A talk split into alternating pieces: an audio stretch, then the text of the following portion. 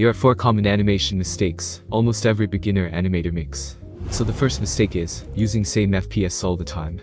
If you don't know what does FPS means, you must watch this video after this one. I have seen many beginner animators that they just use the same FPS all the time. Whenever you open FlipaClip, by default, it shows you 12 FPS, and many of you just stick to that, and don't even try to use any other of them. Sticking to just 1 FPS all the time can bound you in your creativity, so what should you do?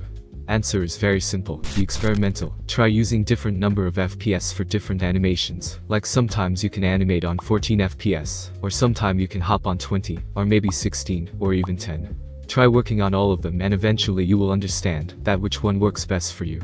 Like, when I started animating I always used to animate on 12 FPS, and all of my animations that I have posted on this channel are made 12 FPS. But one day I thought let's try playing it on some other FPS, so I played it on 16, and when I played it on 16 it ran very fast, then I decreased it to 8, then it was looking somewhat good but a bit slow, so eventually I learned that 12 works best for me. 8, 10, 12, and 16 are the common FPS used by most of the beginners. And there's industry standard FPS which I've told in this video and from past some time I am also animating on the same FPS. There is one more thing that I love to do, you all might know that, I always prefer to animate using pose to pose method. In this method firstly I draw all the key poses, then the breakdowns, and then further in betweens. So, when I draw all the keyframes, then I don't preview it on the same FPS I'm working on. Well I lower down the FPS to around 4, and then I play it. This way I can see every keyframe very clearly, and it helps me to understand that how the end product is going to look like. If there is something which needs to be adjusted, then I come to that frame, and make the final changes. Second one is, using dark mode. FlipaClip has newly added the dark mode feature in their app. We all know dark mode is good for our eyes. It helps reduce the strain on eyes. But there is a problem in dark mode of FlipaClip. Whenever you click on the layer option, you can see all the layers, but you can't really see what you have actually drawn in that layer. It doesn't shows you the thumbnail of that layer, which makes it difficult for you to pick the right layer.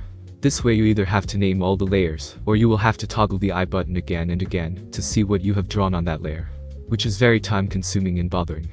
It's just my personal opinion, that if you will use the regular light mode, it will be easier for you to draw on different layers. Moreover it is up to you, both have theirs pros and cons, you can choose whichever works best for you. The third one is, not using anchor point correctly. Whenever we need to resize or rotate something in FlipaClip, we just make a selection of it, and move it as we like, but this is not the best method to do it. You should always change the anchor point from center, to the point from where you want to rotate or scale it. But keep one thing in mind that, anchor point should be changed only when the selected object is not moving from the center. One more amazing hack of FlipaClip is that, whenever you want to copy and move something in many frames, but from the same point, then you should also copy the anchor point of it.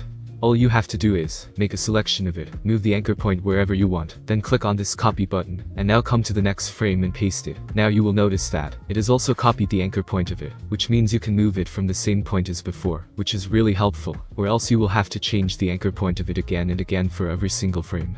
Fourth mistake is, not using animation principles. I have already shared in many of my previous videos, that you should use principles of animation. But many of you don't actually know that, where and how to use them, because there are 12 animation principles, and sometimes it becomes confusing to understand that which one will be applied in your animation. So what should you do? All of these are super helpful, but there are only three of them that should be used in almost every animation. These are easing, squash and stretch, and arcs. These are the three animation principles which are used in my almost every animation. Here is an animation with none of them, and in this one all of them are used. Now, after applying all three of these, you can add some more principles like smears, follow through, secondary actions, and much more. For example, whenever there is a quick or fast moving action, you should always use arcs and smears, and when there is a secondary object attached to the main body then, using follow through is a must, and whenever you want to show things like surprise or excitement, you must use anticipation. I am also thinking to make a video about explaining all these principles in very detail, do let me know in the comments if I should make it or not.